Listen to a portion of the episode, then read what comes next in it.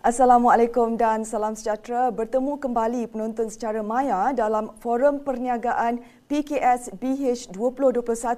Terima kasih kepada penonton yang masih lagi bersama kami sejak pagi tadi, forum yang pertama tadi. Jadi uh, kita akan meneruskan lagi dengan yang forum yang kedua bersama saya Fazilah Hani Harun dengan tajuknya Mendepani Cabaran Baru dengan Pendekatan Baru. Sebelum itu, saya ingin memetik satu kata-kata semangat yang dinyatakan oleh pejuang rentap Agi Hidup, Agi Ngelaban. Selagi hidup, selagi itu melawan, juga daripada jutawan usahawan Cina Jack Ma, katanya jangan menyerah. Hari ini sukar, esok mungkin lebih buruk, tetapi lusanya akan lebih indah. Jadi kata-kata ini boleh mungkin boleh kita ambil untuk uh, menyuntik semangat usahawan PKS supaya tidak mudah menyerah dan uh, selepas dibadai pandemik dan berdepan pelbagai uh, cabaran yang menjelma. Jadi iltizam dan terus kekal bersaing ini akan dikupas dengan lebih lanjut lagi dengan uh, oleh para panel kita sebentar saja lagi. Dan untuk itu saya ingin mengucapkan selamat datang kepada panelis forum kedua pada hari ini iaitu saudara Zahil Zuslaini, Ketua Penerapan Perniagaan Digital Perbadanan Ekonomi Digital Malaysia MDEC orang yang banyak, seorang yang banyak ilmu yang uh, saya pasti mengenai digitalisasi kepada PKS yang ingin dikongsikan pada petang ini. Ya, Cik Zahil, apa khabar? Alhamdulillah. Apa khabar uh, ni Datin Sri? Apa khabar? Alhamdulillah. Happy to okay. be. Okey, boleh dengar ya? Jelas? Boleh. Okey, alhamdulillah. Okey. Juga bersama-sama saya pada petang ini uh, bersiaran secara maya ialah Encik Zulkarnain Abdul Razak, Ketua Jualan dan Pengurusan Akaun Perniagaan Selcom Aziata Berhad, seorang profesional dengan latar belakang pendidikan dalam bidang perakaunan. Beliau terlibat dalam pelbagai portfolio komersial yang tertumpu kepada usaha melonjakkan value proposition organisasi yang diwakilinya melangkaui asas tradisi dalam menyelesaikan permasalahan kompleks di pasaran Uh, beliau juga berpengalaman selama lebih 25 tahun di dalam bidang pemasaran dan jualan, pengurusan produk dan solusi, pengurusan akaun, merentasi agensi korporat, kerajaan serta PKS. Jadi saya ingin ucapkan selamat datang kepada Encik Iskandar. Apa khabar? Alhamdulillah, terima kasih. Baik, dan uh, speaker ketiga pada forum hari ini ialah Datuk Dr. Ahmad Ramzi Muhammad Zubir, pengasas dan juga CEO Delivery Ghost Kitchen Sendirian Berhad berkelulusan PhD dari Universiti Edinburgh, United Kingdom dalam bidang perancangan strategik. Beliau berpengalaman uh, berkhidmat di sektor kerajaan dan swasta di United Kingdom dan Malaysia sebelum menceburkan diri dalam bidang perniagaan. Antara jawatan yang pernah disandang beliau adalah setiausaha politik kepada Menteri Besar Terengganu, pegawai khas pengerusi MARA dan pengarah eksekutif Dale Carnegie Malaysia. Beliau juga adalah pengasas dan ketua pegawai eksekutif Planet Mahir Sendirian Berhad dan juga Klinik Kopi Tiam Malaysia. Jadi uh, terima kasih sekali lagi kepada semua panel-panel kita yang uh, hadir bagi berkongsi uh, wacana pada hari ini. Baik, uh, jika pagi tadi ya kita telah mendengar mengenai uh, survival PKS, saya sempat juga mengikuti uh, forum pada pagi tadi yang saya kira uh, agak menarik, uh, agak hangat juga ya uh, Datuk Encik Zuhil dan juga uh, Encik Iskandar. Jadi uh, jika pagi tadi kita membincangkan uh, soal survival, kali ini kita akan berkongsi pula uh, pendekatan baru yang perlu diambil dalam uh, mendepani cabaran uh, terhadap PKS ini sebagai satu persediaan kelangsungan uh, bagi usahawan PKS. Baik, uh, sebelum kita teruskan dengan perbincangan uh, bersama panel, apa kata kita saksikan dulu uh, video ini? Dunia yang ligat berputar terhenti seketika apabila dikejutkan dengan serangan virus maut yang mengancam segala aspek kehidupan alam sejagat. Hampir dua tahun pandemik melanda, Malaysia juga tidak terkecuali menerima tempias impak COVID-19. Dalam memilih di antara nyawa dan ekonomi, akhirnya kerajaan memutuskan untuk melaksanakan penutupan penuh total lockdown sektor sosial dan ekonomi di seluruh negara. Langkah Perintah Kawalan Pergerakan PKP bagi membendung penularan COVID-19 telah menyebabkan penurunan prestasi semua sektor ekonomi. Krisis kesihatan yang berpanjangan disebabkan pandemik COVID-19 telah mempengaruhi ekonomi Malaysia terutamanya perusahaan kecil dan sederhana PKS Namun, demi nyawa manusia, mereka akur. Menurut statistik Jabatan Perangkaan Malaysia, keluaran dalam negara kasar KDNK PKS bagi tahun 2020 menyusut 7.3% lebih tinggi berbanding kemerosotan KDNK Malaysia dan KDNK bukan PKS yang mana masing-masing mencatatkan negatif 5.6% dan negatif 4.6%. Sejak 2004, ini merupakan kali pertama prestasi KDNK PKS lebih rendah berbanding KDNK Malaysia dan KDNK bukan PKS sumbangan KDNK PKS mengecil kepada 38.2% pada tahun 2020 dengan nilai ditambah sebanyak 512.8 bilion berbanding 38.9% atau 553.5 bilion pada tahun sebelumnya. Sektor ini menyumbang kepada keseluruhan KDNK pada tahun 2019 sebanyak 38.9% berbanding 38.9% 3% pada tahun 2018. Pada tahun 2020, dengan ekonomi keseluruhan Malaysia menguncup sebanyak 5.6%, PKS turut menerima kesan apabila diunjurkan menguncup pada kadar 5.4% setelah mengambil kira gelombang ketiga jangkitan COVID-19 yang berlaku pada separuh kedua tahun 2020.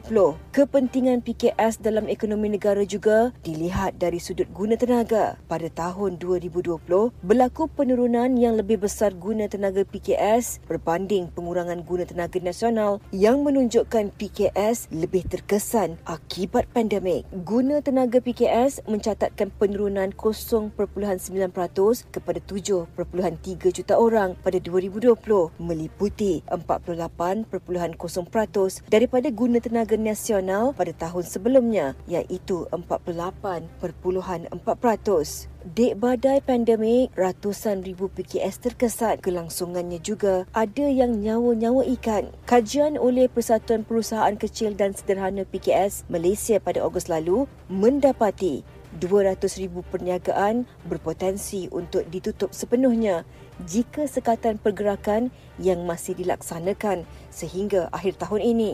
Kesannya, berjuta diancam hilang pekerjaan bagi yang digaji oleh PKS mengambil kira jika setiap PKS mempunyai lima orang kaki tangan secara purata. Data-data yang membimbangkan buat PKS negara terus dicongak daripada lebih seribu responden yang terlibat dalam kajian itu, seramai 47% menutup operasi disebabkan pelbagai perkara lain seperti penurunan pendapatan, ketiadaan jualan, perniagaan berada dalam kategori perkhidmatan tidak penting dan penurunan aliran tunai yang drastik. 58% responden juga akan mengambil langkah memberhentikan pekerja jika keadaan berterusan. Di Dewan Rakyat September lalu, dinyatakan kajian impak kawalan Perintah Kawalan Pergerakan PKP 3.0 ke atas lanskap usahawan di Malaysia pada 15 hingga 28 Jun lalu mendedahkan sebanyak 37,415 perniagaan gulung tikar berikutan terkesan akibat pandemik COVID-19.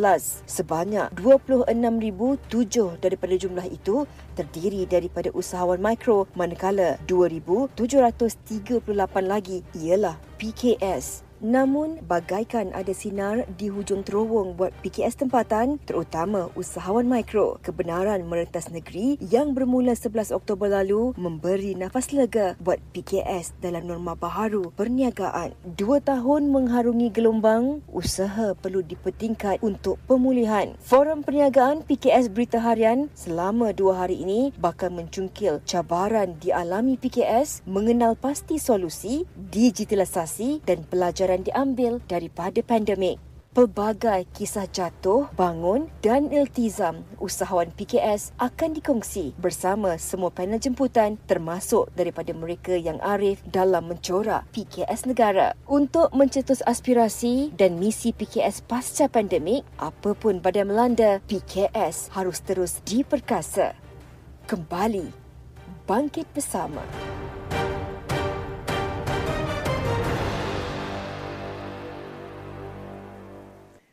Baik, itu tadi sedikit latar belakang mengenai uh, PKS dan cabaran yang uh, terpaksa dihadapi sejak pandemik COVID-19 melanda. Baik, kita akan terus saja ke soalan yang pertama bersama Encik Iskandar dahulu. Jadi uh, Encik Iskandar ya, dunia digital semakin maju ke depan dan pandemik COVID-19 ini telah menunjukkan kepentingannya dalam dunia perniagaan ya Encik Iskandar. Jadi ini dibuktikan oleh satu analisis yang dilakukan oleh uh, Masons Small Medium Business Technology Forecaster yang menjangkakan pulangan tinggi kepada sektor kom, uh, telekomunikasi ini. Jadi bagaimana Celcom sebagai uh, syarikat gergasi telekomunikasi boleh membantu dalam uh, dunia remote business ataupun uh, remote customer ini uh, Encik Iskandar? Silakan. Uh, terima kasih uh, Datin Seri. Uh, Assalamualaikum kepada rakan-rakan panel uh, Datuk Cik Mak Zail. Uh, so bila tadi soalan tadi dia mention about pulangan tinggi ya. Pulangan tinggi tu bermakna apa ni kita punya tanggungjawab pun agak besar juga lah. Mm-hmm. So sometimes bila orang tengok pulangan tinggi tu tengok pada profitability tapi tanggungjawab pun besar jugalah sebagai sektor uh, service provider. So Celcom uh, selebih uh, tiga dekad dalam industri telekomunikasi. Sebenarnya kami telah melalui banyak fasa. Kalau uh, Datin Seri ingat dulu kita bermula dengan teknologi analog. Uh, selepas tu kita beralih kepada uh, 2G and then uh, HSDPA uh, 3G sekarang kami, uh, kita semua dalam era 4G dan insyaallah tidak lama lagi uh, hujung tahun ni kita akan beralih kepada uh, era uh, uh, 5G. 5G.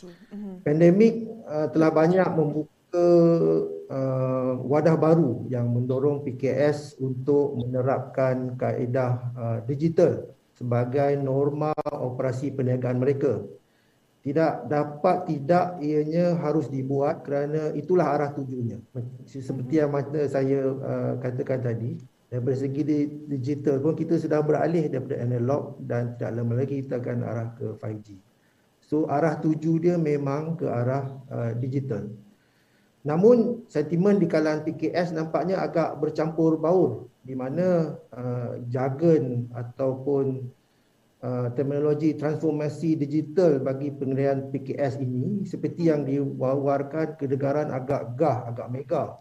Dan ini menyebabkan usahawan PKS terutama sekali uh, mikro memperlihatkan, memperlihatkan sedikit rasa reservation uh, kerana jargon digital ni agak asing bagi mereka. Mhm. Mereka mungkin belum bersedia dari segi mindset, daripada segi skillnya, daripada segi peralatannya, maka ini adalah persoalan pokok yang harus diberi perhatian agar hmm. pendekatan kita menjadi lebih holistik, lebih meluas kepada semua segmen PKS uh, iaitu mikro, kecil dan sederhana. Seperti yang saya sebutkan tadi uh, Datin Seri, uh, Celcom selama 33 tahun telah uh, mendepani revolusi teknologi ini dalam konteks digital sebenar uh, digital ini. Sebenarnya kami telah memulakan usaha strategik ini sebelum datangnya pandemik lagi. Uh, kami juga telah uh, menyiap siagakan uh, solusi-solusi digital uh, untuk kegunaan PKS uh, uh, uh, pada waktu sekarang. Mhm. Sebenarnya turning point dia, Datin Sri dan rakan-rakan panel yang lain adalah pandemik ini kerana situasi the, the situation situasi telah memaksakan PKS mencari kaedah baru untuk meneruskan perniagaan mereka. Mhm. maka evolusi penggunaan digital yang agak suram pada mula-mulanya tapi sekarang ni telah menjadi norma baru the thing. Mhm, benda yang harus diguna pakai untuk mhm. pelestarian perniagaan mereka Langkah awal Selcom dalam membangunkan solusi-solusi digital ini uh, berlaku sebelum pandemik lagi. Dan uh, dengan itu telah meletakkan kami di posisi uh, hadapan yang mana semuanya telah tersedia untuk diguna pakai oleh uh, uh, seluruh PKS di Malaysia. Kami amat memahami kepayahan perniagaan PKS pada masa ini. Um, dengan itu untuk memudahkan uh, uh, pengguna penggunaan ataupun the, uh, the journey, digital journey untuk sektor PKS dengan memberikan permulaan uh, tiga bulan percuma untuk uh, setiap uh, solusi-solusi digital uh, kami. Di samping itu, uh, dengan status Selcom sebagai rakan perkhidmatan teknologi kepada MDEC, maka value proposition kami dalam membantu PKS telah dikuatkan lagi dengan penyaluran bantuan geran pengdigitalan penjana dalam tawaran package kami. So selain memberikan uh, tiga bulan uh, yuran percuma, tiga bulan pertama yuran percuma, uh-huh. Di samping itu Selcom juga membantu PKS dengan uh, 30% geran penjana ataupun uh, uh, up to RM3,000 untuk uh, uh, tahun pertama yuran. Mhm. Baik, dah itu tadi antara uh, yang ditawarkan oleh Salcom lah kepada uh, PKS ya. Uh, Encik Iskandar, baik uh, balik kepada Encik Zahir pula. Seperti yang Encik Iskandar katakan tadi, hala tuju sekarang adalah kepada digital. Uh, nak ke tak nak, kita terpaksa terima uh, dengan berdasarkan keadaan pada ketika ini. Uh, jadi apakah, uh, mungkin bagi Encik Zahir ya, apakah inisiatif pendigital uh, yang dipacu oleh MDEC ini yang boleh dimanfaatkan oleh uh, rakyat dan juga perniagaan khususnya PKS di Malaysia? Silakan Encik Zahir. Okay, terima kasih Datin Sri, rakan-rakan panelis semua. So, saya sebenarnya di Kuala Tengganu, uh, di, di Tengganu uh, ni baru sampai. Hmm. Tapi uh, I'm more than happy to be here. But uh, untuk jawab soalan Datin Sri tadi tu, um, macam ni lah. Um, kalau di MDEC sekarang ni, kita ada banyak uh, program-program yang berkaitan dengan mendigitalisasikan perniagaan ataupun it's not limited to perniagaan sahaja, tapi pada seluruh Malaysia. Akan tetapi uh, dari bawah kawalan selia saya which is Business Digital Adoption punya department ni kita ada dua program khusus untuk membantu rakan-rakan PKS kita untuk faham dulu apa itu digital and then they can plan for the next way forward lah. So uh, dua program yang saya sebutkan tadi itu adalah uh, 100 Go Digital Coaching Workshop dan juga SME Digital Accelerator. Jadi kita punya aspirasi, kita punya objektif adalah sama, hanyalah untuk meningkatkan kesedaran rakan-rakan PKS kita ni tentang pentingnya pendigitalan itu dan apa digital somehow can help you to benefit your your your uh, business lah. Mm-hmm. Tapi apa yang membezakan 100 Go Digital Coaching Workshop dengan kita punya SME Digital Accelerator ni, uh, di, uh, SME Digital Accelerator ni dia lebih um, dia punya pendekatan tu adalah berbeza. Yang mana kalau saya boleh guna dalam bahasa yang mudahnya dia lebih intim. Bila saya sebut intim ni, mhm. imagine yourself going to a university, we send you into a crash course for three months. Dan dalam masa tiga bulan tu kita akan ajar PKS ni untuk perkara-perkara yang boleh membantu mereka lah. Not only that, kita juga uh, identify dia punya punca permasalahan dia. Sebab kadang-kadang bila orang sebut pasal digital ni dia macam tabu lah. Dia macam takut sangat. Macam uh, Tuan Iskandar cakap tadi lah. Because tak ada kesedaran kan. Jadi program-program ini adalah dibentuk khusus untuk kita build up dia punya awareness dulu and then from there then we take baby steps lah kan uh-huh. itu uh, program-program yang ada di MDEC tapi macam saya tegaskan tadi nyatakan tadi ini adalah program-program yang di bawah kawalan siliaan saya. Masih ada lagi banyak program-program lain di MDAC. Mhm. Okey, terima kasih Datin Sri. Baik, itu uh, dua program yang uh, antara dua program lah yang daripada banyak lagi program yang di, uh, di bawah MDEC ya, Cik Zahir.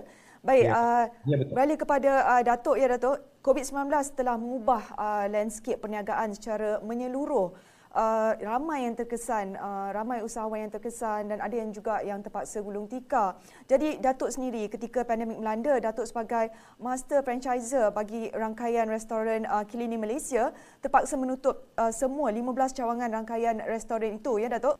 Ya, bismillahirrahmanirrahim. Assalamualaikum warahmatullahi taala wabarakatuh. Terima kasih kepada Datin Sri Fazilah, uh, Encik Iskandar daripada Selcom uh, dan uh, Encik uh, Zuhail apa nama tak ingat nama daripada MDEC ni. Ha, duduk yeah. dengan tu. Zahir, Zahir. Uh, ha. Jadi apabila pandemik uh, melanda negara pada tahun lepas uh, seperti mana perniagaan-perniagaan lain kita juga terkesan ya perniagaan F&B ini uh, tapi di dalam mana-mana situasi pun uh, apa-apa bisnes sekalipun kita harus uh, uh, sentiasa belajar sentiasa mengkaji selalu, selalu buat research uh, jika berlaku macam ni macam apa respon kita kalau berlaku macam ni apa kita nak buat kerana itu kita kena cepat dan kita kena bersikap terbuka, eh, kena open minded. Kita tak boleh terlalu sentimental, mentang-mentang kita ada kedai banyak, mentang-mentang kita ada kedai dekat KLCC, dekat KLIA, kat mana ke, kita tak nak tutup. Sebab itulah legasi kita kononnya. Uh, dalam uh, sebab perniagaan ni it's all about money. It's all about uh, cost. Kan? Jadi apa kalau kita perlu sacrifice, uh, kita perlu korbankan, kita korbankan untuk stop the building bleeding uh, hmm. untuk apa ini nak berhentikan uh, dari terus rugi. Hmm. Uh, kerana itu apabila uh, COVID-19 melanda negara pada tahun lepas, tak silap saya bulan Februari, bulan Mac, kita mengambil keputusan untuk tutup semua cawangan uh, kopi tiam kita. Dan uh, kita buat research apa yang perlu kita buat. Uh, kerana itu kita menukar bisnes model kita. Tak boleh lagi dah buat retail. Kena bayar sewa mahal hmm. kena hire staff ramai-ramai. So kita buat satu centralized kitchen yang kita namakan sebagai ghost kitchen. Dia central kitchen kat dunia ni ada enam konsep semua sekali dan yang terbaik yang kita rasakan yang boleh kita implementasi adalah konsep ghost kitchen. Di mana bukan setakat kita saja yang boleh berniaga kita boleh juga tolong usahawan-usahawan lain.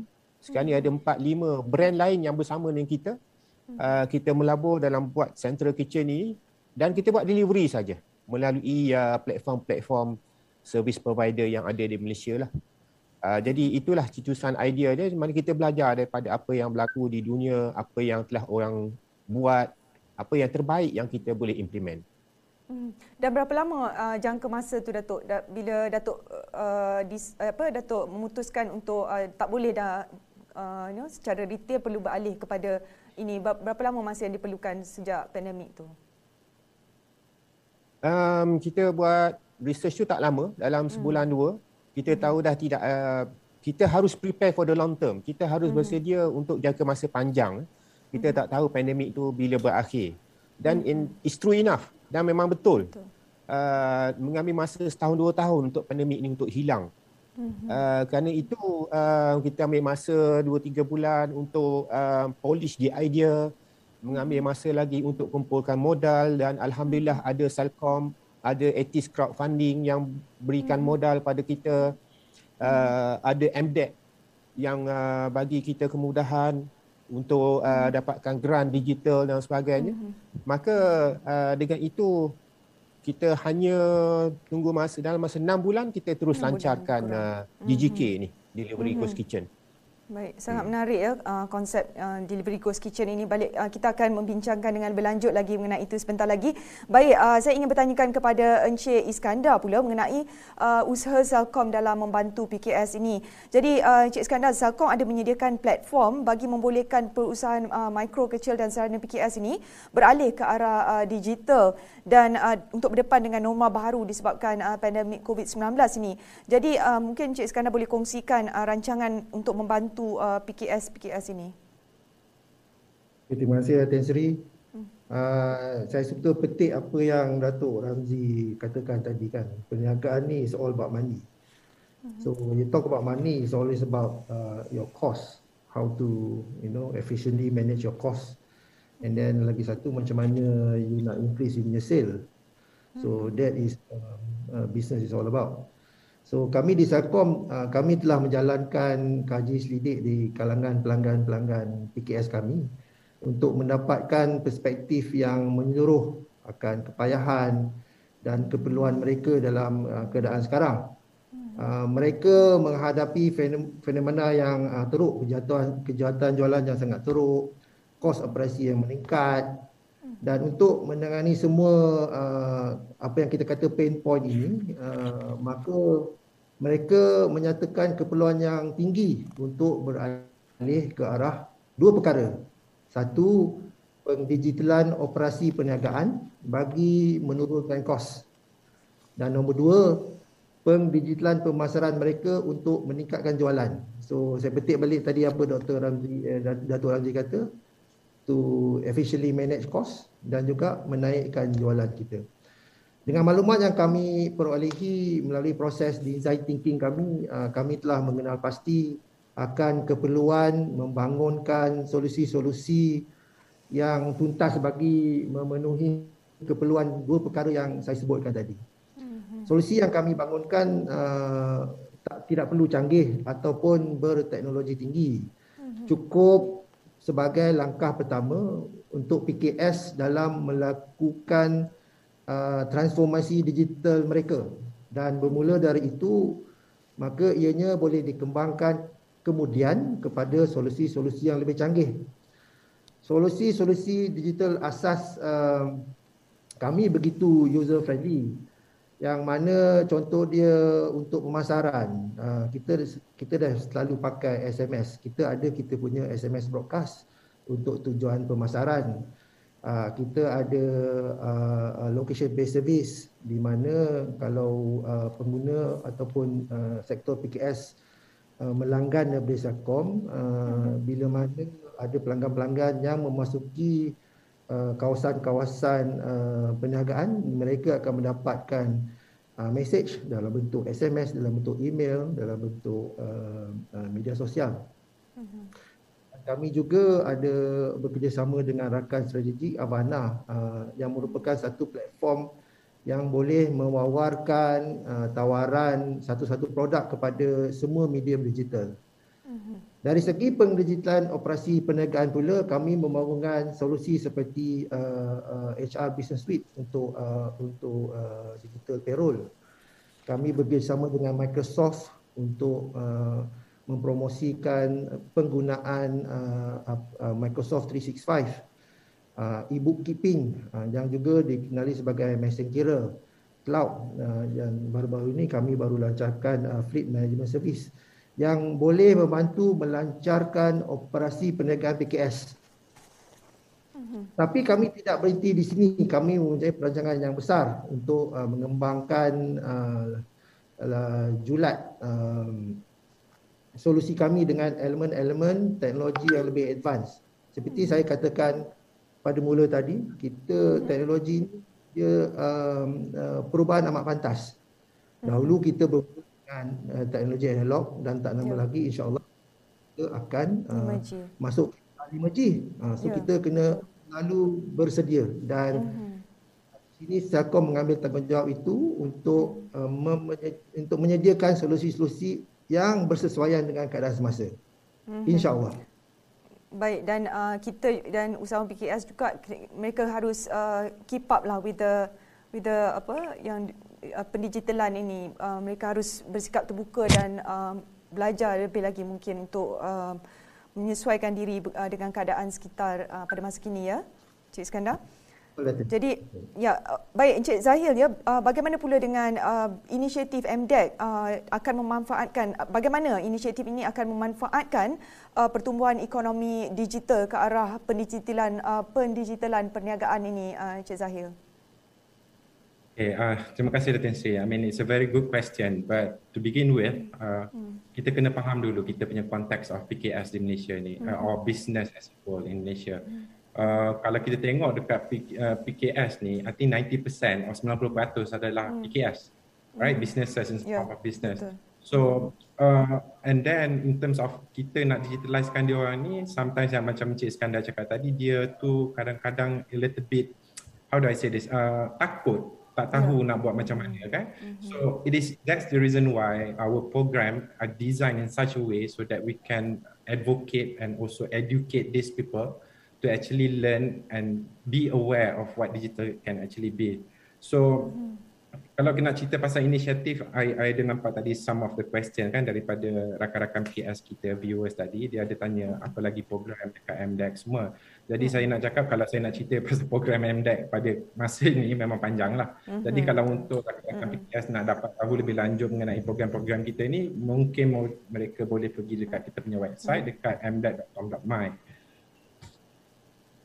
Jadi uh, saya ingin sentuh sikit about uh, digital economy as a whole. I think uh, recently uh, kita punya kerajaan ada melancarkan uh, rangka kerja ekonomi digital Malaysia which is My Digital kan dan kita punya sasaran itu adalah untuk mendapatkan 800 ribu uh, PKS bergerak ke arah digitalisasi. Yang satu bukan uh, sasaran yang mudah tetapi dengan adanya program-program ini yang uh, dapat membantu PKS dan pada uh, hasilnya the, the final output we can move the needle untuk improve the economy of the nation as a whole. Mm-hmm.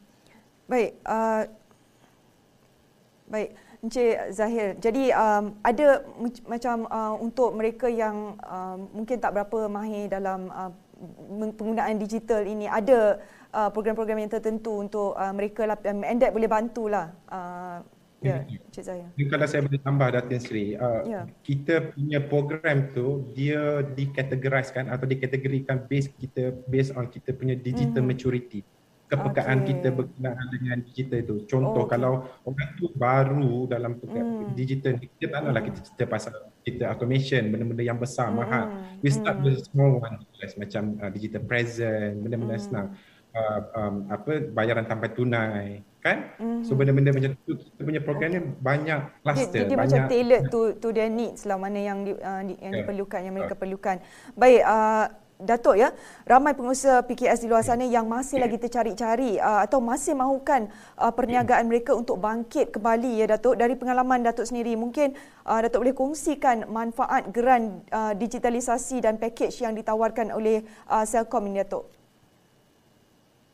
Ya, terima kasih uh, Datin Sri um, di Selcom tu dia banyak package ya. Mungkin saya uh, tak boleh nak beritahu semua. Maybe uh, Cik Iskandar lebih arif hmm. tentang perkara ini. Tapi hmm. yang kita gunakan di Delivery Ghost Kitchen ni adalah di mana package yang kita ambil bukan setakat untuk mendigitalisasikan perniagaan kita tetapi how we engage the customers. Hmm. Bagaimana kita uh, mendekati uh, dan membuat pemasaran marketing kepada customer hmm. lah. Kerana itu hmm. ada Cik Iskandar beritahu tadi ya, tentang package yang ada Avana di mana hmm. membolehkan kita uh, melakukan digital marketing, pemasaran digital menggunakan Facebook, menggunakan Instagram, menggunakan um, hmm. platform kita sendirilah, website ke, hmm. uh, microsite ke dan sebagainya. Hmm. Uh, sebab semua semua orang guna Facebook, semua orang guna social media sekarang ini. Hmm. So yang Cik Zuhail cakap tadi, we have to be uh, we have to be there lah. Uh, hmm. Kalau kita tak ada Facebook, tak ada Instagram, tak ada website sendiri dan sebagainya, hmm. maka we are we, we, we are not there at all, hmm. right? Hmm. And then uh, package yang kedua adalah uh, kita nak juga our back end ni, perniagaan kita ni uh, hmm. selari dengan uh, perkembangan yang berlaku kerana itu point of sale hmm. kita kena digital. Hmm. Di DGK di Delivery Ghost Kitchen ini hmm semua kita dah digitaliskan pada offsale kita, accounting kita, RFP hmm. kita. Hmm. Uh, dan uh, selain daripada data, orang tahu biasa package digital ni nak ambil data, nak ambil connectivity, nak ambil internet kan. Hmm. Pakai internet. Uh, sebenarnya uh, lebih daripada itu adalah bagaimana untuk kita buat sale, untuk hmm. kita berniaga. Uh, that's the most important thing. Sekarang ni kita hmm. belajar bagaimana nak berniaga menggunakan WhatsApp sahaja. Uh, itu pun ada uh, package yang ditawarkan. Jadi hmm. banyaklah uh, apa nama ni bantuan-bantuan dalam uh, grant digital yang uh, kita dapat daripada Selcom. Terima kasih Selcom, terima kasih MDEC. Mm-hmm. Baik, uh, jadi dia ada dua lah. Jadi ha, macam mana nak engage dengan customer dan juga uh, untuk sales ya, untuk buat sales yang package yang disediakan yeah. oleh Selcom ni. Jadi uh, sebelum kita mengikuti uh, lagi perbincangan ini forum kedua pada forum kedua perniagaan PKSBH 2021 ini saya ingin mengajak uh, penonton yang sedang menonton secara maya untuk terus mengikuti kami di uh, platform-platform uh, Metro Facebook dan juga YouTube BH. Uh, mungkin jika anda ada persoalan uh, nak komen ataupun uh, sebarang sebarang persoalan anda boleh kemukakan dan um, InsyaAllah saya akan kemukakan kepada uh, para panel kita sebentar lagi. Jadi um, seperti yang Datuk katakan tadi mungkin ramai yang luas uh, di luar sana tak sabar-sabar nak tahu apa package-package yang disediakan oleh Selcom ini uh, Encik Iskandar. Ada kempen uh, Selcom Business Reimagine SME for Tomorrow dengan Celcom Business Suite dan inisiatif penjana uh, banyak lagi program-program yang telah dijalankan. Jadi ada tak jangka masa uh, tempoh untuk usahawan PKS ini dibimbing ataupun uh, mungkin ada yang macam dah nak nyawa-nyawa ikan baru mereka akan dibantu atau untuk bangun kembali atau bagaimana? Terima kasih Datin Seri.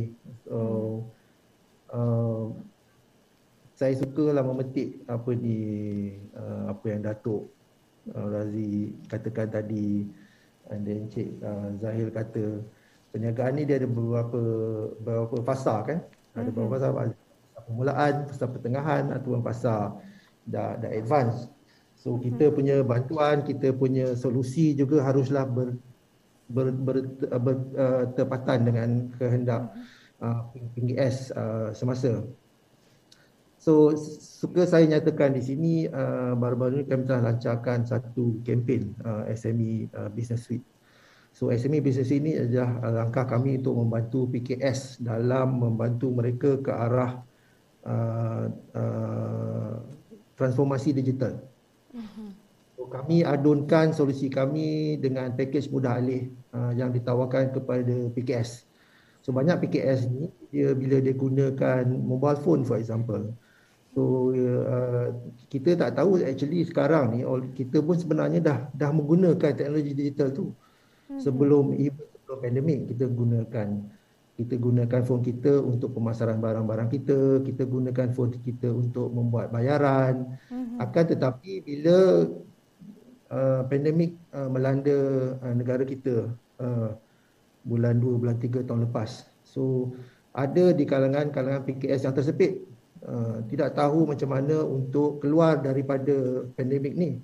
Mhm. So bila kami uh, lihat uh, the pain point of the PKS ni, uh, ketika itu kami uh, baru-baru ini telah melancarkan satu kempen di mana kami memberi uh, tiga bulan percuma hmm. untuk uh, sektor PKS uh, mula uh, bertapak untuk mendigitalkan uh, operasi mereka. So tiga bulan ni, uh, bila kita tiga bulan ni kami ambil inisiatif yang uh, di mana bank-bank di Malaysia lakukan. So bila kita kata moratorium, semua orang tahu apa moratorium. Mm-hmm. Kan? So moratorium tiga bulan, enam bulan. Tapi di Selcom ni, moratorium ni kalau kita faham, dia cuma delay payment. You still kena bayar. Mm-hmm. Cuma delay tapi di Selcom bila kami lancarkan kempen SME Business Suite ni, tiga bulan tu adalah percuma. So mm-hmm. tak perlu bayar apa. Tiga bulan pertama so, tu? Ya betul. Mm-hmm. So tujuan kami, kami nak remove the barrier of entry. So bila PKS ni kadang dia tak tahu dia dia saya nak cuba tapi saya tak berani. Betul, ya, betul. ke solusi yang harus saya gunakan? So, tapi bila kami, dulu. Betul. Mm-hmm. So bila kami remove the barrier of entry, selama tiga bulan dia tak payah fikir. Mm-hmm. So selama tiga bulan uh, uh, dia boleh gunakan solusi-solusi daripada Sakom. Mm-hmm. At the same time, kami juga menawarkan uh, trading. Kami juga bekerjasama dengan uh, Datuk, kami juga bekerjasama dengan MDEC untuk mm-hmm. sentiasa memberi uh, kursus-kursus khas And then lagi satu seperti yang dimention oleh Cik Zahir dan juga Datuk, uh, kami ada geran penjana. Okey. Di uh, PKS dengan hanya melanggan pakej-pakej kami dan juga solusi-solusi kami di samping mendapat tiga bulan uh, pertama percuma, uh-huh. kami juga membantu PKS untuk uh, memohon geran penjana. So geran penjana ni 30% daripada 12 bulan yuran pertama ataupun uh, sehingga RM3,000. Okay. Saya juga suka memetik apa yang Datuk uh, mention just now. Uh, sekarang ni teknologi pemasaran dah meluas. So hmm. orang pakai Instagram, orang hmm. pakai Facebook. Sekarang ni Facebook Betul. ni uh, meluas. Hmm. So usaha kami dalam membimbing PKS ni uh, sebenarnya dilakukan secara berterusan. Baru-baru ini kami telah menjalankan satu usaha sama dengan Facebook sendiri. Mm-hmm. Uh, uh, dah sudah dua sesi dah kami buat uh, untuk pelanggan-pelanggan uh, uh, kami. Mm-hmm. So bila kerjasama dilakukan dengan Facebook, banyak PKS actually memang menggunakan Facebook sebagai satu media pemasaran. Mm-hmm. Tapi dengan mengadakan uh, kerjasama dengan Facebook, uh, Facebook uh, telah uh, mengajar sektor PKS cara-cara yang betul macam mana mm-hmm. untuk mereka memasarkan produk mereka mm-hmm. dengan menggunakan uh, dengan menggunakan platform Facebook. And then mm-hmm. kalau di sektor PKS di luar sana, dahulunya Puan Seri, kena membayar 50 US dollar untuk untuk satu sesi. Mm-hmm. Tapi dengan kerjasama Selcom dan Facebook, mm-hmm. kami berikan percuma. Mm-hmm. Alhamdulillah uh, mm-hmm. Uh, kempen ini, kempen community ini kami telah dapat uh, uh, uh, feedback yang sungguh bagus dan insyaAllah kami akan teruskan ini pada masa-masa akan datang. Mm-hmm. Kami juga menjalankan beberapa uh, program PKS dengan juga sektor-sektor kerajaan di mana um, kami lancarkan tak tertumpu di bandar-bandar besar saja. Kami mm-hmm. juga melakukan di di negeri-negeri baru-baru ini kami lakukan di Ipoh Perak, kami ada buat di uh, Kuala Terengganu, uh, baru-baru ini juga kami buat di Kota Kinabalu Sabah. So tak tertumpu kepada bandar-bandar besar. So tujuan kami untuk membantu untuk membantu sektor PKS di mana saja mereka berada Datin Seri. Mm-hmm. Baik, uh, itu tadi banyak sekali uh, bantuan-bantuan uh, ataupun package uh, di bawah Selcom ini yang boleh membantu PKS. Jadi Encik Zahil, uh, mungkin dengan uh, apa usahawan PKS ni ada masih ada lagi yang uh, mungkin agak uh, apa tidak masih tidak tahu lagi macam mana um, nak pergi yang mana satu uh, where to start ataupun macam mana nak ataupun tak masih takut lagi untuk beralih ke arah digitalisasi ini. Jadi bagaimana uh, nak merubah pemikiran bagi PKS ini yang tidak mahu mengadaptasikan penggunaan digital uh, dalam perniagaan mereka, Cik Zahir? That's right. Terima kasih. So, a very good question. This is something that memang kita selalu terima lah. Selalu sangat dengar orang cakap yeah. ni digital lah. But there's so much that we can do as a government agency to help the other people. But at the end of the day, mm. kalau orang tu sendiri atau business tu sendiri tak nak berubah, then we have to mm. let go lah. To a certain extent, yes, we let. So to, in order for us, before kita sampai ke stage yang kita nak tinggal di orang tu, dalam bahasa mudahnya lah kan, I hope mm. I can use that kind of language. But there are programs that I've already mentioned. But saya nak kupas sikit atau touch sikit about pemikiran PKS ni. Bila kita nak cakap pasal pendigitalisasi of a business or operation as a mm. whole, mm. kita selalu fikir yang pengurusan sahaja yang perlu untuk berubah and ada that mindset or thinking untuk pergi ke arah digital ni. Mm-hmm. Betul. I think satu lagi komponen yang sangat penting yang selalu orang lupa is actually the pekerja. So kalau pengurusan nak berubah, nak buat ni, nak buat itu kan, nak go digital. Hmm. And if the penerimaan daripada sudut per, uh, pekerja atau staff tahu sendiri tidak kukuh dan uh, usahanya agak sukar ya. kan, susah kan. Jadi untuk mendapatkan output ataupun hasil yang terbaik adalah lebih bagus sekiranya pihak pengurusan dan pekerja itu dapat sama-sama faham dulu apa itu digitalisasi supaya bila kita nak buat some changes or transformation ni lagi mudahlah because it involve a lot of parties or stakeholders kan mm-hmm. so saya harap jawapan saya uh, menjawablah mm. soalan jadi tadi. Ma- macam hmm. macam uh, Encik saya sendiri dia, program-program ni dia melibatkan semua pekerja daripada pengurusan hingga ke pekerja bukan uh, pengurusan saja yang uh, attend program-program ni kemudian semua sekali pun boleh uh, sertai program yang di bawah MDAC ni ya Ya, jadi kalau hmm. saya boleh uh, share sikit one of our hmm. story. Kita ada buat hmm. satu program ni. So dalam uh, it's a free program. I think you guys hmm. should go and follow about this more on our website. Back yeah. to my story. This um, satu company ni, small company, 10 10 uh, capacity pekerja dia dalam 10 orang. Just 10 10 orang datang. Hmm. So itu menunjukkan yang sangat baik daripada segi pengurusan dan juga pekerja dan kita sendiri banyaklah pengalaman yang kita tengok yang mana bila satu company atau PKS ni datang secara ramai-ramai and actually get involved dan dia punya hasil tu lagi bagus. Hmm. Baik. Jadi uh, kepada usahawan-usahawan PKS di luar sana jangan takut-takut untuk uh, mulakan uh, arah orang kata take the first step lah untuk mungkin menghubungi MDEC dan uh, mengetahui lebih lanjut lagi mengenai program-program yang disediakan. Baik uh, Datuk, hampir dua tahun dah konsep uh, istimewa DGK ini uh, setakat ini ya. Jadi boleh Datuk kongsikan progresnya dan mungkin Datuk juga boleh kongsikan uh, perancangan uh, digitalisasi ini seperti uh, sistem tempahan meja secara maya uh, strategi omni channel ini. Mungkin Datuk boleh uh, ceritakan dengan lebih lanjut. Okay, uh, terima kasih Datin Sri. Um, setelah dua tahun ini kita dah banyak belajar. It's our learning curve actually. Uh, dan kita sentiasa seperti mana yang saya beritahu tadi, kita harus terbuka untuk menerima perubahan-perubahan yang berlaku. Uh, demi demi kerana perniagaan kita lah. Uh, jadi pada bulan depan ni insyaAllah kita akan lancarkan uh, platform baru kita. Um, uh, adalah DGK. Uh, di mana kita akan saksikan uh, akan terdapat 300 DGK di seluruh negara. Mm-hmm. Uh, uh, mungkin uh, Datin Sri akan tanya lah, sekarang ada, baru ada satu di Kuala Damansara bagaimana mm. dengan cepat kita boleh kembang berkembang mm. menjadi 300. Mm-mm. Sebenarnya ini adalah salah satu social business kita. Kalau kita berniaga uh, syok sendiri, nak untung sendiri, tak tolong orang lain, orang lain susah kita buat tak tahu, maka kita hmm. tidak tidak akan ada keberkatan dan kita tidak akan hmm. maju. 300 ini adalah usahawan-usahawan lain uh, kebanyakannya bumi putra yang juga suffer macam kita. Yang hmm. juga apa nama ni uh, teruk kena um, masalah pandemik inilah. Uh, hmm.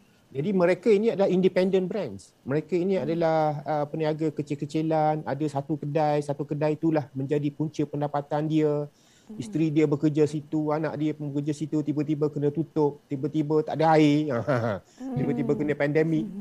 Nah, untuk mereka ini invest, melabur dalam platform, nak buat central kitchen, nak beli peralatan dan sebagainya, yeah. ini adalah satu benda yang agak besar bagi mereka. Nak beli smartphone pun tak mampu kadang-kadang terpaksa Selcom bantu kan ha, jadi semua 300 ni seluruh negara ni kita dah kumpulkan mhm. dan mereka bersetuju untuk berada dalam platform ini uh, bulan depan 11 November hmm. kita akan lancarkan insyaallah oh okay. uh, jadi simultaneously kita ada 300 DGK 300 hmm. delivery ghost kitchen kita akan okay. rebrandkan dia orang kita akan tolong dia orang digitalkan sistem mereka trainkan hmm. kepada pekerja mereka dan bagi hmm. latihan seperti mana Cik Skandawi tahu tadi hmm. um, elemen ilmu tu elemen skill tu kena ada kalau hmm. setakat gadget je canggih sistem je canggih tapi ilmu hmm. kita ditakut lama skill kita takut lama tak boleh hmm. maka telefon canggih macam mana pun harga 4 5 ribu macam mana pun kita hmm. hanya jawab call kan hmm. kita hanya tahu jawab call buat call hmm. ha tu saja seperti mana Cik hmm. Skandawi tahu tadi bagaimana kita nak buat duit dengan smartphone kita tu lagi mahal smartphone kita lebih banyak duit yang kita kena mm. yang sepatutnya kita generate. Ha mm-hmm. itu uh, itu insya-Allah lah kita akan lakukan kita akan uh, tolong usahawan-usahawan ini insya-Allah dengan bantuan MDEC dengan bantuan Selcom. Mm-hmm, menarik sekali ya uh, Datuk. Baik uh, Cik Iskandar ya sambutan uh, rakan strategik Selcom ni dalam membantu uh, SME. Uh, saya ingin tanyakan mungkin ada uh, kriteria tertentu jenis-jenis perniagaan SME uh, ataupun PKS ni yang diambil kira. Ada tak klasifikasi tertentu? Adakah PKS yang besar saja boleh mendaftar? Uh, bagaimana pula dengan penjaja kecil misalnya yang menjual nasi lemak uh, di tepi jalan dan sebagainya? Mungkin untuk mereka juga ada sesuatu. Cik Iskandar. Terima kasih Datin Seri. Hmm. Uh, Selcom, tujuan Selcom untuk membantu. So kami tidak letakkan sesuatu type of business untuk dibantu. So daripada hmm. sekecil-kecil perniagaan sehinggalah ke besar-besar perniagaan. Sebab hmm. sekarang ni kita uh, kita kan kita apa ni bincang pasal PKS uh, tapi hmm. Selcom dah 3 tahun dalam dalam bidang uh, ICT dan telekomunikasi. Yeah.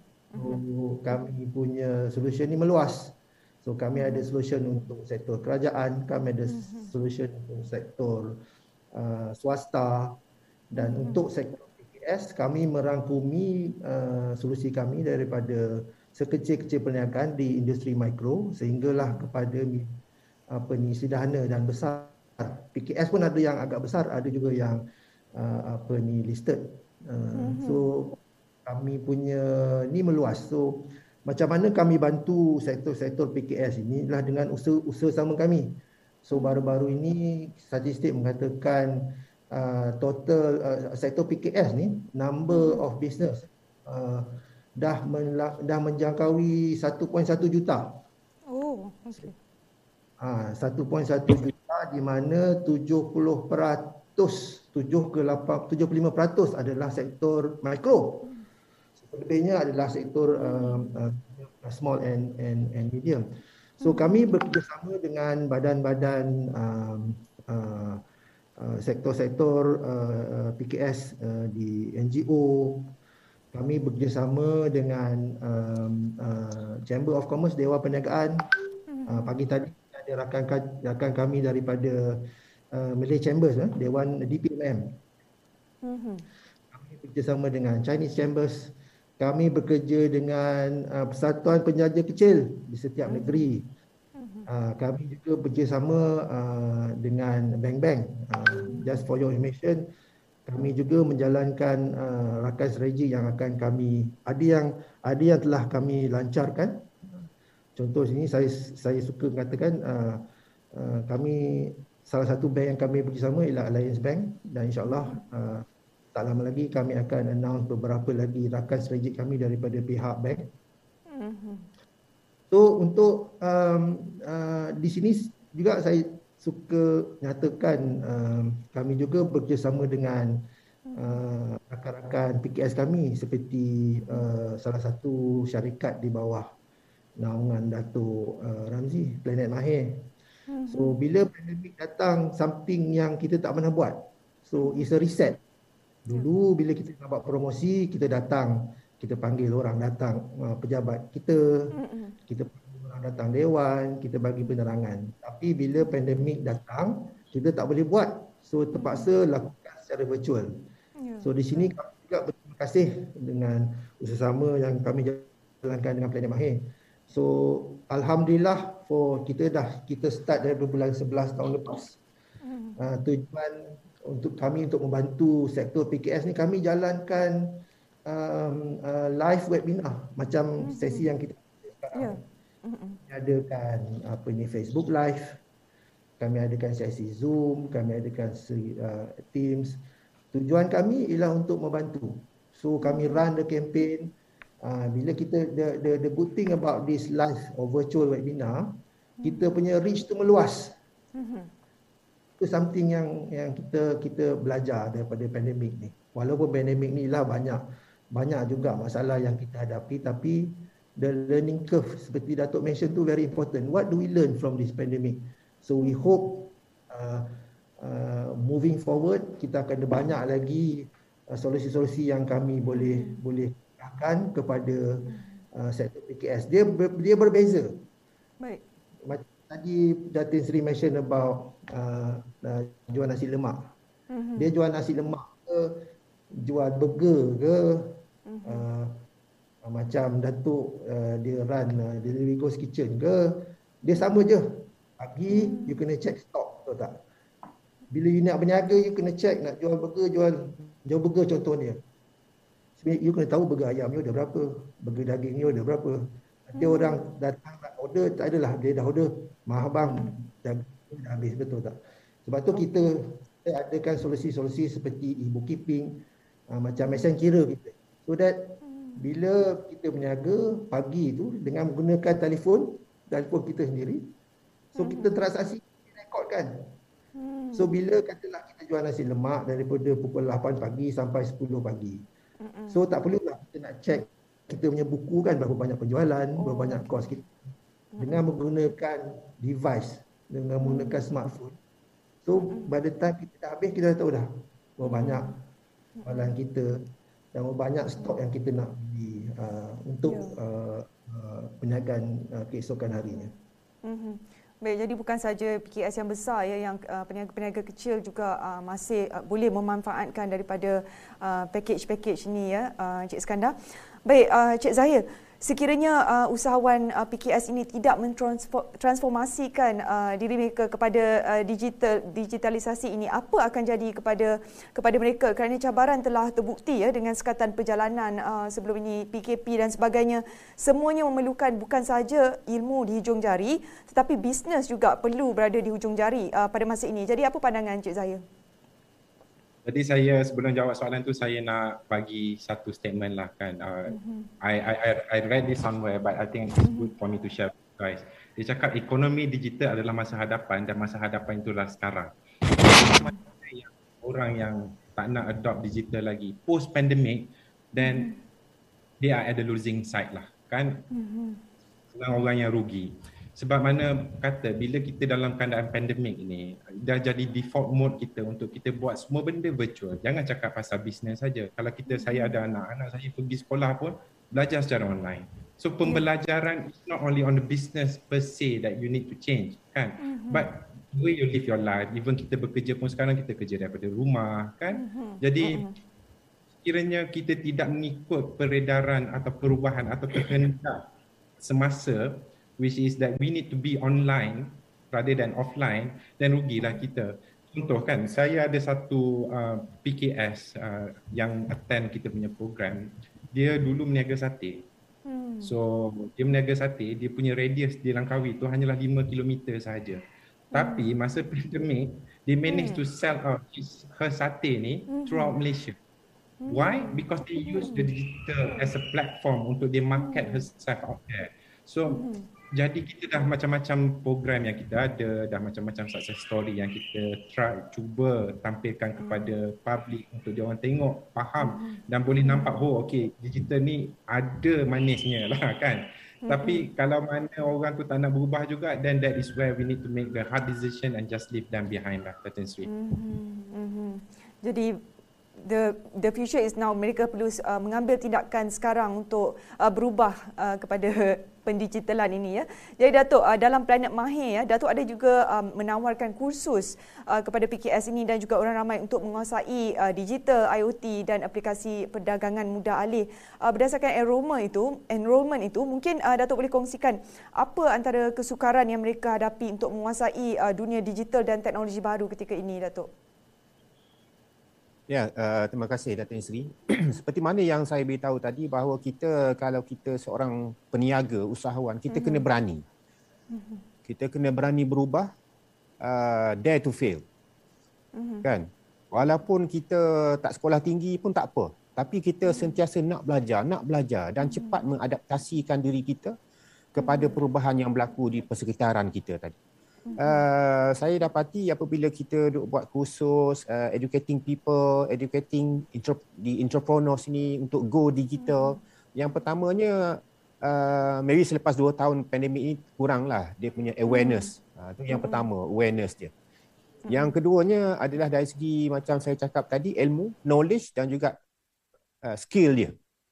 Yang dia yang kita kena retrain dia, retool dia, kena upskill themselves. Ha, kena upskill me, me, me, apa, me, memperhebatkan lagi kemahiran-kemahiran kita, memperhebatkan lagi ilmu yang kita ada. Uh, don't ever surrender mengalah. Walaupun kita macam saya sebut tadi sekarang we are nobody. Tapi it's not important who you are now. What's important what's more important is what you want to be. Kan? Walaupun kita susah sekarang walaupun kita uh, tak pandai apa pun sekarang ni tapi dengan uh, dengan tekad yang ada perseverance kita kesabaran kita hmm. belajar dan terus belajar insyaallah hmm. uh, hari esok tu akan lebih ceria dan uh, menjanjikan uh, apa nama ni uh, masa depan lebih cerah pada kita hmm. Hmm. bersusah-susah uh, dahulu bersenang-senang kemudian orang kata Datuk saya Betul. Datuk macam sangat positif ya Datuk macam Datuk sangat kena, positif kena dan positif. sangat sangat berfikiran positif untuk uh, ni macam mungkin setengah orang macam rasa macam give up atau tapi Datuk macam sentiasa berfikiran positif uh, mesti pun uh, dalam cabaran-cabaran yang melanda sekarang ni ya. Kerana apabila kita positif mm-hmm. kita akan dapat menarik positif energi, positif aura lain tu mm-hmm. pada kita kalau kita asyik mm-hmm. negatif negatif maka yang datang pada kita pun negatif lah. Betul. Dan uh, Rasulullah pun dah sebut kan kena always mm-hmm. husnuzan. Mm-mm. husnuzan kepada bukan setakat diri kita kepada, tapi kepada Allah Taala. Kalau kita usaha kerja siang malam, insya-Allah dia tolong kita lah. Hmm. Tak boleh suuzon. Tak boleh. Bersangka buruk tu Betul. tak dibenarkan dalam Islam pun. Hmm. Baik. Uh, satu nasihat yang saya kira sangat berguna sekali untuk uh, usahawan PKS yang ingin bangkit semula uh, dalam perniagaan mereka ya. Baik, kita teruskan lagi dengan perbincangan mengenai keperluan yang mendesak kini dan uh, saling kait perniagaan dan internet yang tampaknya uh, menjadi halangan sekaligus merencatkan perniagaan uh, PKS. Bagi jadi kita nak tanyakan keperluan ini uh, kepada panelis-panelis kita. Encik Eskandar ya, menurut Suruhanjaya Komunikasi dan Multimedia SKMM pengguna internet uh, meningkat pada tahun 2020 uh, kepada 88.7% daripada 2018 87.4% uh, kenaikan 1.3% uh, di waktu lockdown itu. Jadi pergantungan ini menunjukkan pergantungan kepada uh, telekomunikasi ini amat penting sekali Cik Skandar. Jadi apa jangkaan Selcom dalam perancangan pemulihan negara dan kita sekarang sedang beralih dalam proses beralih kepada fasa endemik dan hidup dalam norma baru ni. Apa perancangan Selcom? Terima kasih Datin Sri. Uh, uh, uh, kami menjangkakan uh, endemik bermulanya satu situasi di mana kami panggil hybrid. Hmm. So it's a hybrid between um, uh, fasa fasa baru. Mana ada is a reset, is a is a mm-hmm. something new that we have to do. Mm-hmm. Uh, kan tetapi penggantungan kepada telekomunikasi itu uh, dia akan konsisten. Jadi mhm. kami jangkakan walaupun tak lama lagi insyaAllah kami, kita akan masuk ke fasa endemik uh, yeah. di mana um, apa ni lebih banyak uh, sektor-sektor perniagaan akan dibuka. Mhm. Akan tetapi the digital journey of the business is ongoing. Dia kena selari dengan uh, kehendak semasa. So walaupun walaupun uh, nanti sektor-sektor perniagaan akan dibuka tak lagi, tapi kami jangkakan fasa inilah fasa baru di mana walaupun perniagaan secara face to face akan dibuka akan tetapi the digital journey will still continue. Mm-hmm.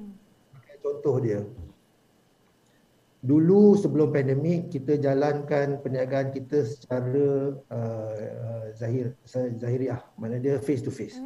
Yeah. Buka kedai kita mungkin pukul 10 pagi, kita tutup pukul 8 malam. And then 8 malam sampai 10 pagi keesokannya tiada transaction. Tiada perniagaan. Tapi dengan beralih kepada uh, evolusi digital, di mana sekarang ni 24 by 7 because pengguna sekarang ni lebih pandai. Pembeli mm-hmm. lebih pandai. Macam juga dengan DJK mm-hmm. saya nak makan besok. Saya boleh order malam ni. Saya tak perlu lah tunggu sampai besok pagi. Mm-hmm. kan? So, kami jangkakan is hybrid. So kami menggesa sektor-sektor PKS yang mana belum bermula, belum berpindah ke arah digital, lakukan pengijrahan anda sekarang. Mhm. Because saya jangkakan kepada sektor-sektor PKS yang telah bermula lebih awal. Mhm. Mungkin mereka dah start tahun lepas, mungkin mereka sudah bermula pada awal tahun ini. Kami jangkakan perniagaan mereka akan berkembang lebih besar bila fasa endemik kita akan dibuka. So kita tak lari mana dia the online business will be there. Mm-hmm. Baik. Because perniagaan ni data sendiri dia mm. kita nak manage cost, kita nak kita nak increasekan sales okay. kita. So actually uh, perniagaan ni dia tak ada had masa. Dia run 27 24 by 7. Mm-hmm. Mm-hmm. Jadi uh, seperti yang Cik Iskandar katakan tadi kita kita harus uh, bersedialah dalam uh, kita dalam peralihan fasa kepada uh, fasa endemik ini ya. Dan uh, Datuk mungkin Datuk uh, boleh kongsikan kepada penonton yang sedang menonton secara uh, maya ini konsep perniagaan tradisional ni mungkin dah uh, sekarang dah tak relevan lagi dah uh, Datuk. Jadi uh, mereka perlu bersedia ya uh, persediaan yang perlu dilakukan mereka dalam kita tengah uh, beralih fasa ni buat usahawan PKS terutamanya. Ya, terima kasih Datin Sri. Uh, sebenarnya dia ada perumpamaan dalam bahasa Inggeris sekarang ni. Mm-hmm. Dia dia cakap go digital or go home. Okay. Sama ada you Betul. digitalkan uh, perniagaan you mm. ataupun balik awal. Orang Terengganu kata balik awal, mm. go home lah. Kan tak payah meniaga lah. Ha. Uh, di mana kok mana pun uh, mm. mau tidak mau we have to be digital. We have Betul. to digitalize ourselves, we have to digitize ourselves. Ada dua makna berbeza tu, digitalization dengan digitization. Saya bagi contoh digitization. Misalnya hmm. our statements, you know, financial statements lah, rekod-rekod account kita lah, invoices kita lah, uh, apa lagi, quotation kita lah, menu kita lah, semua itu perlu di, kita hmm. digitalkan. Hmm. Kan? Sekarang ni hmm. kalau datang Kuala Lumpur misalnya, kalau orang Terengganu, orang Kemamang, Ha, waktu mamang datang tengah tu nak order tak ada menu dah di kedai hmm. makan tu. You have to scan, scan kan? Betul. Maka keluar menu tu because it's uh, seamless touch apa nama ni? No touching, yeah. tak boleh sekarang ni pasal virus. Yeah. Tapi kalau kita pergi Terengganu mungkin banyak lagi saya balik hari tu uh, 3 4 bulan lepas banyak lagi kedai yang tidak uh, tidak tidak boleh pakai e-wallet mm. contohnya. Mm. Kan kena bayar cash. Mm. Uh, so banyak lagi kerja yang kita kena buat. Seperti mana yang saya sebut tadi we have to keep educating our people.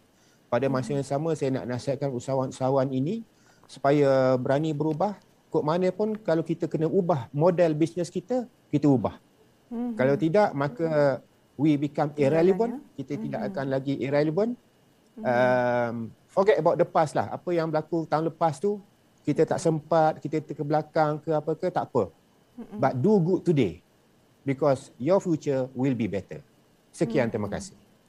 Baik, sangat menarik sekali. Jadi uh, seperti yang Datuk katakan tadi, go digital or go home. Jadi kepada usahawan PKS jangan malu untuk bermula lambat. Uh, masih belum terlambat lagi untuk anda mulakan dan kepada uh, usahawan PKS yang mungkin sudah uh, bercongak-congak untuk berkira-kira untuk memulakan perniagaan dengan menggunakan digital ini MDEC Selcom malah pengalaman dari uh, Dato Ramzi sendiri, sendiri boleh mencetuskan idea kepada uh, mereka yang berminat dengan package-package menarik yang disediakan dapat membantu uh, para usahawan PKS uh, ke laluan uh, ataupun ke sasaran mereka ya.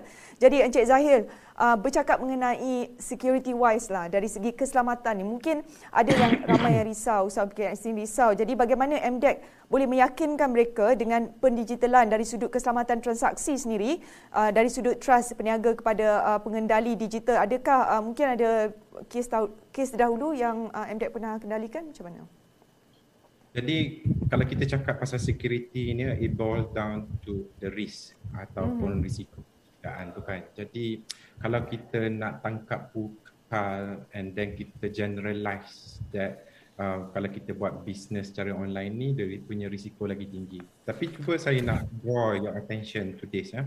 Sekiranya mm-hmm. kalau you buka physical store sekalipun, you have mm-hmm. tendency ataupun uh, you are exposed yeah. untuk kedai tu terbakar ke, untuk kena rompak mm, ke, the risk there kan so um, I, I don't want to be seen as harsh kan tetapi sekiranya orang tidak faham apa itu digital dan adalah norma manusia kebiasaan manusia untuk menyangka without actually knowing so I think that's the reason why we come up with such program untuk kita rungkaikan apa itu digital, apa kebaikan dia, apa risiko dia. Dan saya tidak nafikan memang ada risiko daripada segi uh, security dengan kita maybe orang boleh hack kita punya profile ke apa ke kan.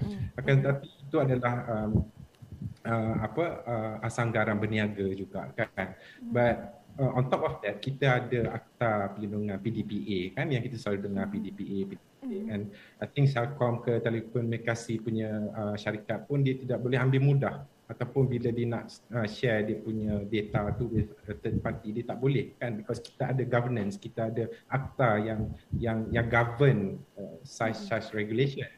Uh, jadi uh, pandangan saya it's at the end of the day uh, let's learn first understand dulu belajar dulu faham dulu yeah. kan uh, then baru kita boleh plan what's next mm. kan jangan dengar orang cakap oh ini mm. tak bagus yang untuk paling mudah sekali vaksin Right, sekarang betul, pun kita ada vaksin kan? kan. So, you cannot please everyone kan. So, kalau untuk kita 50-50 ni tak tahu nak pergi kiri ke kanan, datang jumpa kita. Kan kita mm-hmm. guide tunjuk macam mana cara. Kita ada grant, kita ada program untuk bantu PKS PKS kita. Terima kasih dan Datin Sri. Baik, dengan uh, ya terima kasih uh, Cik Zahir. Jadi dengan inisiatif yang ada ni PKS uh, Malaysia di Malaysia sudah boleh mampu ke depan uh, dengan maybe no one is left behind dengan usahawan yang berada di luar bandar atau uh, bagi mereka yang berada di luar bandar atau di jaringan yang suka ditembusi uh, mungkin kerana faktor jarak, geografi dan sebagainya di Sabah dan Sarawak pula uh, Encik Iskandar ada tak langkah atau perancangan Selcom untuk membantu mereka?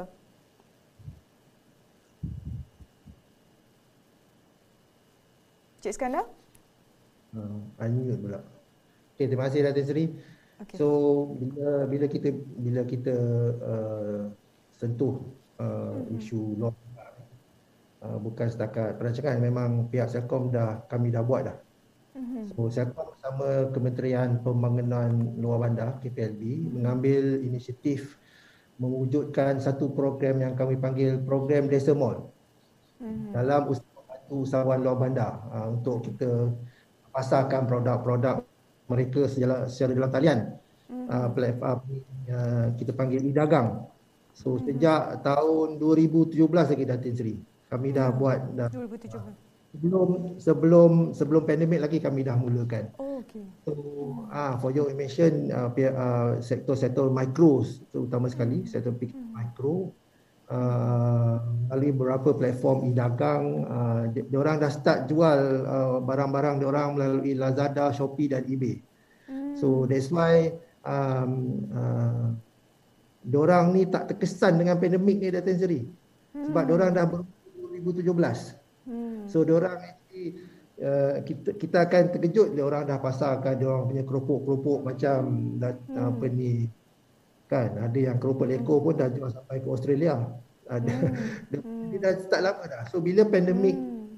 kita start to them because dia dah start lama. To them is actually uh, norm ada orang kata new norm tapi untuk sektor-sektor uh, PKS mikro ni yang dah bermula lebih awal bagi orang bila pandemik ni dia dah norm dia dah dia dah biasa uh, menjual secara dalam so untuk uh, tuan Datuk Sri dan rakan-rakan panel dan juga kita punya uh, viewer setakat ini kami telah uh, uh, bantu uh, 3000 lebih usahawan luar bandar yang hmm. sedang mendapat benefit daripada program Desa Mall uh, at KPLB.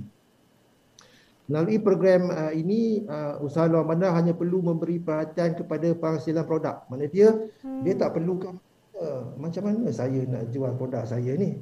Hmm. Saya nak guna dikasih apa dia, dia tak payah fikir. So kami kami bantu bersama dengan program Desa Mall ni Selcom bantu. So sektor PKS ni dia fikir apa produk dia nak jual dan macam mana dia nak jual dan apa target uh, market dia. Mm-hmm. Baik. So di kat sini kami bekerjasama dengan uh, satu juga uh, rakan sama uh, e-local uh, Sdn Berhad just mm-hmm. untuk pengetahuan uh, Selcom juga mengendalikan 86 pusat internet community di mm-hmm. Sabah dan also kita pun bekerjasama dengan uh, Planet Mahir dan hmm. kami akan teruskan usaha-usaha sama ni sampailah no benda ni continuous. The the hmm. learning continuous. So kita tak hmm. ya kita bila kita buat satu program tu kita kita bukan kata kita stop kat situ. Betul. So bukan di waktu pandemik saja. Hmm.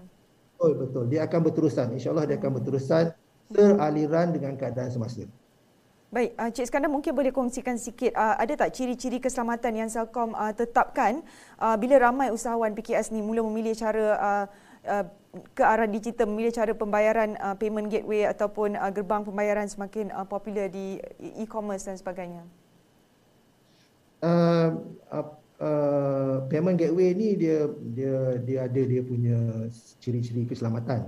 Mm-hmm. Tapi dari segi uh, apa ni platform telekomunikasi kami kami memang secure sebab kami digital. So mm-hmm. tapi kami ingin apa ni uh, menyiasati pelanggan-pelanggan dan pengguna-pengguna di luar tu lah. Sometimes bila kita kita guna kita punya peranti ni untuk membuat pembayaran atau membuat uh, e-dagang, kita mm-hmm. ada choice pakai talian uh, mudah alih insya-Allah secure. Tapi ada juga pengguna yang suka menggunakan uh, wifi because connectivity kita ni meluas kan kita boleh pakai kita boleh pakai 4G and then sometimes kita prefer uh, wifi hmm. tapi kalau penggunaan wifi tu kami sarankan gunakanlah yang bermula dengan HTTPS S2 security okay. jangan gunakan hmm. wifi public kadang kita tak tahu kan kita buat pembayaran kita buat transaksi menggunakan hmm. uh, wifi yang tak secure ni itu hmm. itu akan mengundang masalah bukan kata tak selamat mm-hmm. tapi tak tak tak garanti keselamatan dengan mm-hmm. uh, top of that uh, as a added security measure uh, pihak Selcom juga telah melancarkan satu produk sampingan mm-hmm. uh, di kami panggil CyberGuard uh, CyberGuard ni CyberGuard uh, mm-hmm. ya CyberGuard ni di mana pengguna akan install uh, the application dalam phone so dalam mm-hmm. dia akan scan lah dia akan okay. scan uh, contoh dia macam tadi saya mention about wifi. So bila kita wifi dia akan bagi dia dia akan alert kita whether wifi hotspot tu selamat atau tak selamat. Mm-hmm. okey jadi uh, kita telah uh, sampai ke penghujung perbincangan kita pada petang ini ya. Telah hampir uh, mungkin lebih sikit daripada sejam kita telah bersiaran. Jadi uh, ada satu soalan ni uh, mungkin saya bacakan uh, mungkin sesiapa uh, Cik Iskandar atau Cik Zahir boleh menjawab. Uh, Okey, Al-Zahrin alias, dia kata adakah peralihan uh, ke digital memerlukan kos yang besar? Ini kerana ramai usahawan yang khawatir peralihan sebegini memerlukan modal yang besar. Mungkin dia punya concern is modal lah.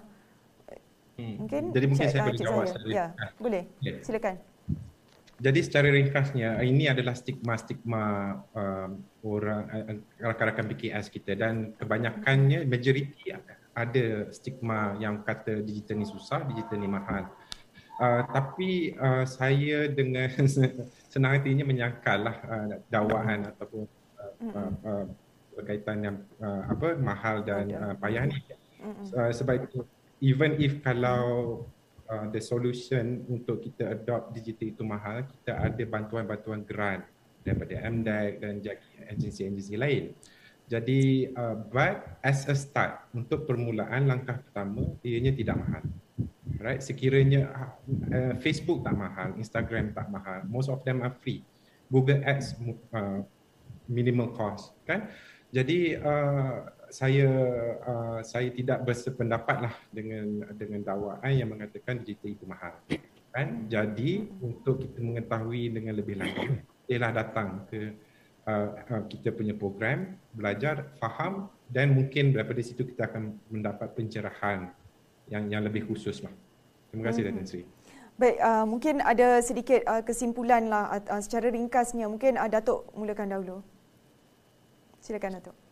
Okey, terima kasih Datin Sri. Uh, secara ringkasnya saya boleh katakan uh, bahawa dalam dunia perniagaan sekarang ini we cannot afford to go alone.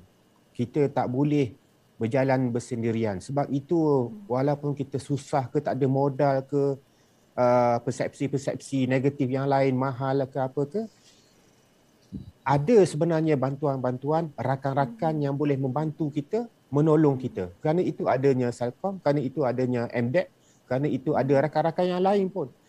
Saya bila nak buat delivery ghost kitchen ni pun memerlukan modal yang besar. Tapi alhamdulillah ada crowdfunding, ada P2P, bukan setakat kita hanya perlu pergi ke bank uh, menggunakan uh, fasiliti instrumen konvensional.